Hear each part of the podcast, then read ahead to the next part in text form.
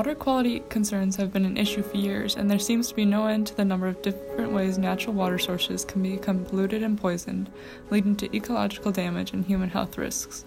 Threats to water quality range from salt runoff from winter roads to the well known but ill remedied lead crisis in Flint, Michigan. A common theme that is present in almost every case of environmental harm is the disproportional impact it often has on communities that have his- historically been a minority or mar- marginalized by society. Today we are talking about such a situation close to home, here in northeastern Wisconsin. My name is Michaela Hintz. And I'm Sarah Schweikart. We're both chemistry majors here at Lawrence University in Appleton, Wisconsin, and this spring we developed an interest in the issue of water quality. After hearing countless stories of water pollution across the country with varying levels of impact, we were curious as to what issues Wisconsin struggled with what communities were most affected, and what actions are being taken to protect and remediate threatened water, so we started to do a little digging online.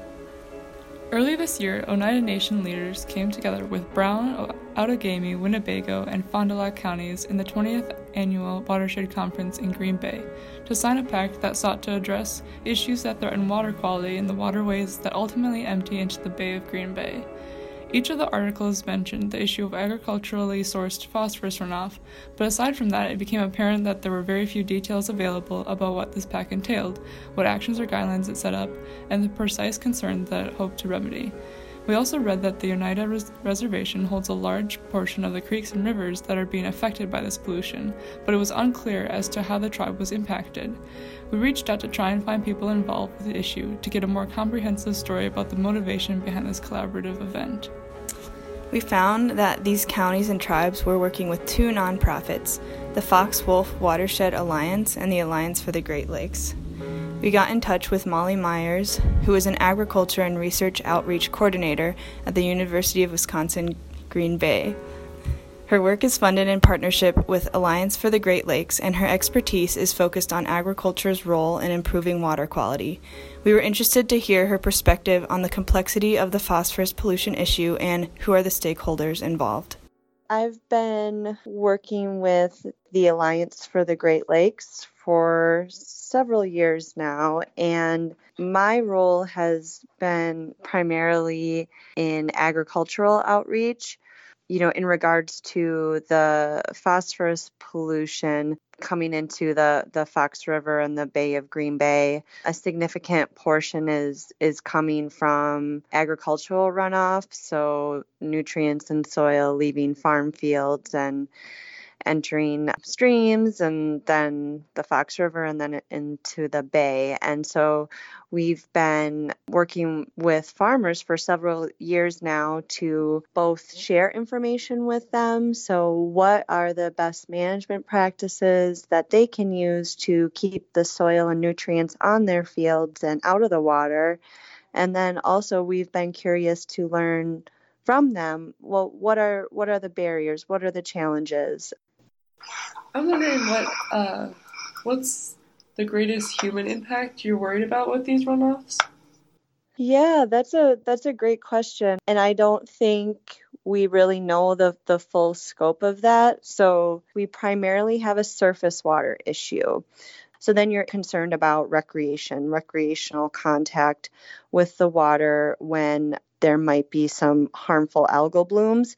But what scientists are working on right now is to really understand how many of those algal blooms, particularly in the bay, produce cyanotoxins that are harmful for humans, harmful for our pets, harmful for wildlife. We don't really have a good understanding of that right now.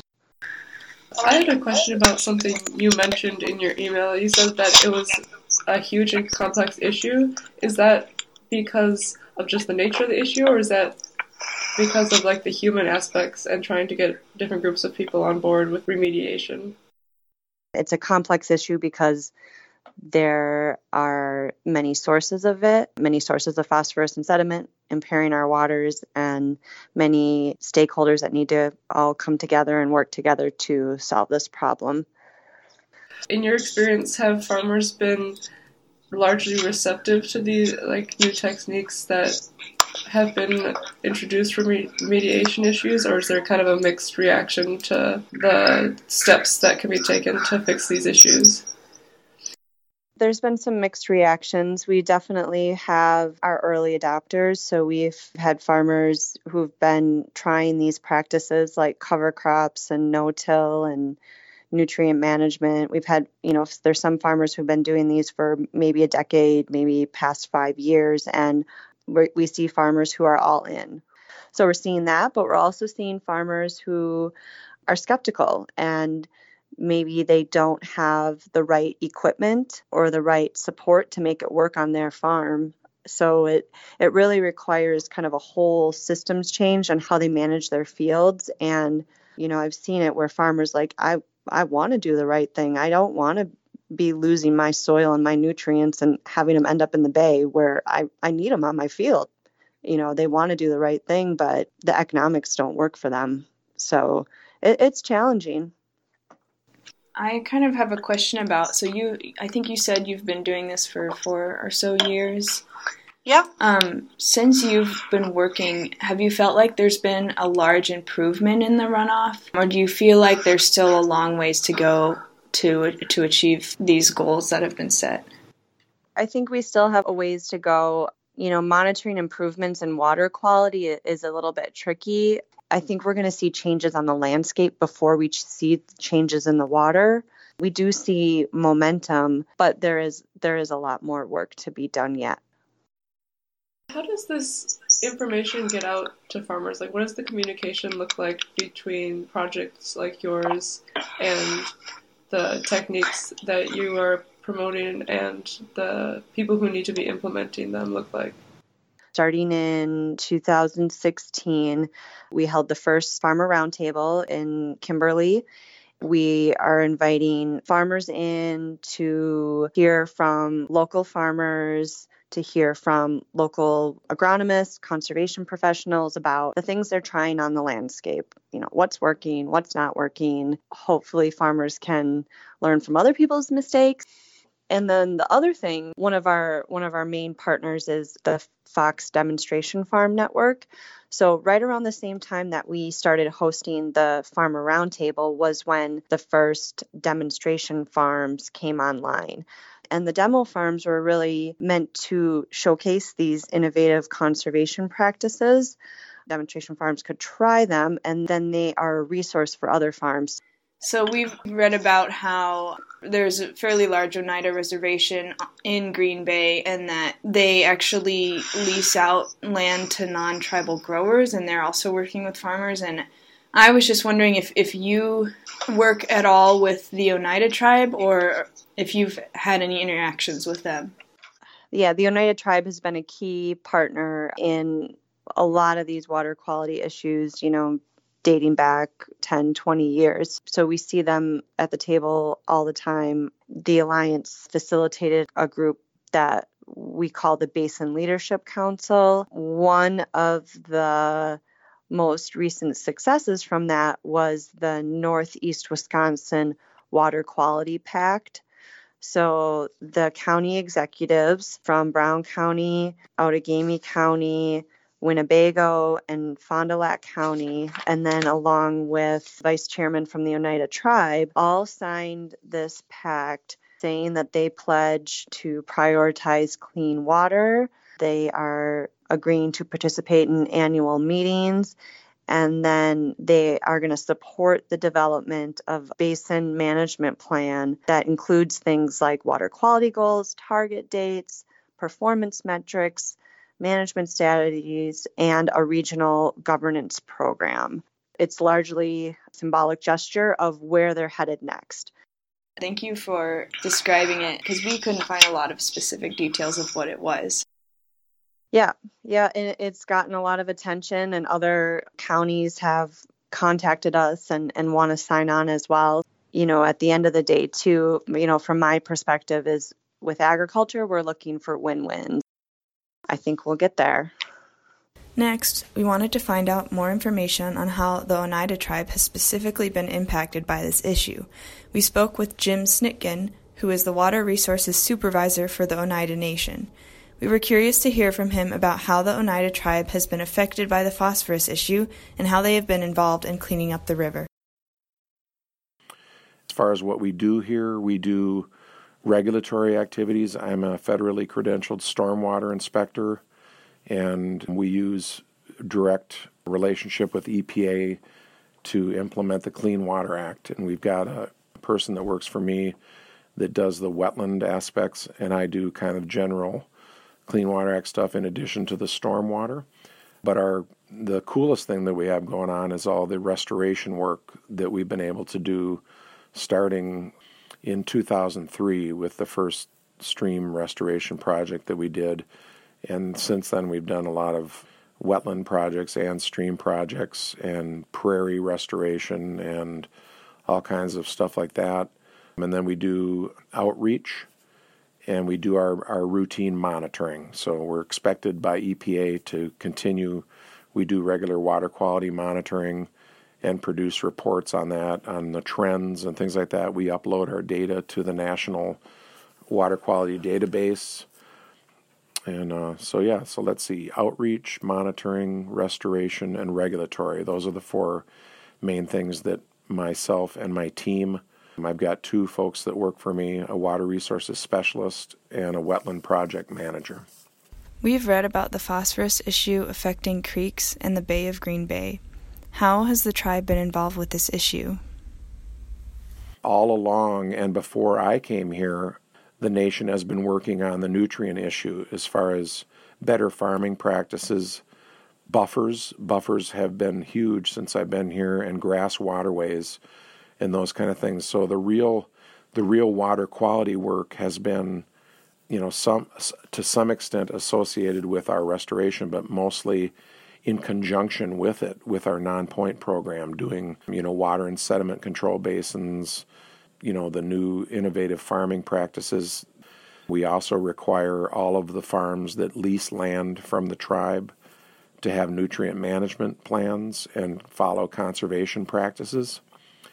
All that led to us seeing the water quality improve enough to start these large scale actual morphological restorations of streams and wetlands. You mentioned a lot of these methods that are being used to restore and treat this farm nutrient pollution. It sounds like you have a lot of resources in place. Is it true that the tribe is getting the support it needs to address these issues? Yes, we have lots of opportunities and huge numbers of partners now. It, it's kind of a really cool thing in the area, all the folks that are working together there still are you know farms that do not that are not interested in, in these these practices and things like that. So there's still problems, and there's still too many cows in the area. So there's the issue of getting taking care of the excess manure is still an issue, and our capacity, which everybody's dealing with, the DNR, the feds. We have plenty of funds, but not always enough people to do the work, and you know we we're doing more and more with fewer people. But that's a universal kind of situation. I just have a clarifying question. I think you said that the tribe was working on this before you got there. Do you have any idea how long the pollution of the creeks has occurred? Well, it's gone back and forth. You know, I've talked to elders and they remember when it was all pasture land. So there was no trees around here, but with the pasture land, the streams were still in better shape. With with the with the row crops taking over, uh, corn and soybean, that was a big drop, you know, in in water quality with all that runoff, and the, the sediment itself smothering substrates and things like that, and affecting the food chains in aquatic systems has been a big deal. But like I said, it uh, once you know people start working on the stuff, it's amazing how things respond. But yeah, in talking to elders, there's been different phases in in um, modern man's history here, where things were better and then you know worse at different phases. Right now, it's it's heading in a good direction. I'm curious if this pollution has affected the livelihoods of these tribes at all, through fishing or any other recreational activities historically they have. You know, since I've been here, I've seen a lot of people they they don't consider fishing here and things like that, and going up north and that kind of thing. But now that we've created more opportunities here and the systems are in better shape, we've got a lot of tribal members fishing here again and out and getting back to the land. We have all kinds of established natural areas, and for example, our Oneida Lake. It, people are really excited about the walleye and the panfish and trophy-sized bass out of our few lakes, and we we plan on probably creating another lake in the near future. So we've kind of turned things around that way. So yeah, I've seen it just since I've been here, a switch. But but for a long time, the perception and the reality was is that the water quality wasn't that great here. It sounds like you've made huge improvements in this area. Are there any specific goals that you are looking to see met in the future? Well, as the nation continues to buy back its land, that's an opportunity to continue implementing the practices that we automatically do on land. And the work of all our partners and the non tribal landowners and farmers that that are on the same page, it's it's pretty promising, but it, it's always you know, there's always some folks that, that don't you know go in that direction and don't feel that way. So I guess the opportunities are getting more folks on board, non-tribal landowners. The the partnership opportunities are always there, and we continue to be shocked when all of a sudden this farmer that used to be a problem, you know, non-tribal farmer, all of a sudden wants to do these innovative practices on his land. So, and that's happening right now, and it's really exciting. So I think it's it's really interesting that we were able to get two perspectives on this issue. One kind of from more outside the tribe, who's more working with farmers, and then someone who's actually involved working with the tribe. And it was interesting to see how they have been working with farmers and working to solve this issue, but also the impacts that they've seen happen and the kind of perspectives that they have. Yeah, and when we asked Molly about what how she thought this situation was progressing, she seemed to be a little hesitant to say that you know, we are in a good spot now. She made a point of saying that there was a lot more work that needed to be done, which kind of contrasted with what Jim said, and he was very optimistic and pointed out that there's been huge improvements in the phosphorus issue within the Oneida tribe's land. I thought that was really interesting too, and I think maybe a few reasons for that could be that she, I think she's been working on this issue for a lot less time, and it sounds like the issue varies a lot from year to year depending on the weather and the just the circumstances that year. So it's possible that because Jim's been working on the issue longer, he's just seen an overall improvement that she has not been able to see yet. So, one of the very positive aspects of these two interviews that we found were how much of a partnership there was with the Oneida tribe, and that seemed to kind of be a lot more positive representation than what we've heard and seen in other situations around the country where Native communities are involved in ecological situations and remediation where maybe they aren't brought to the table as much or even intentionally ignored in these issues. So it was great to see in this story that there's a lot of partnership and a lot of respect for that community in trying to fix this phosphorus issue. Yeah, I agree. And to me, it almost seemed like the Oneida tribe was leading the ways that they were attacking this issue and that other groups are now getting on board with them, which was really cool. And I'm curious as to why this particular case is different from what from many other cases we've seen and why it is that the Oneida tribe has been able to make such a difference and have such a uh, a loud voice in this issue. One thing I was thinking is is maybe it's just because the Oneida tribe in the past has known about this issue for so long and now that they've gotten a lot of leaders such as Jim in their community, they can really work well and work to have a voice in this issue in a way that I think in a lot of other communities maybe they don't have as strong leading voices who are able to speak out and do something about their the situations that they're in.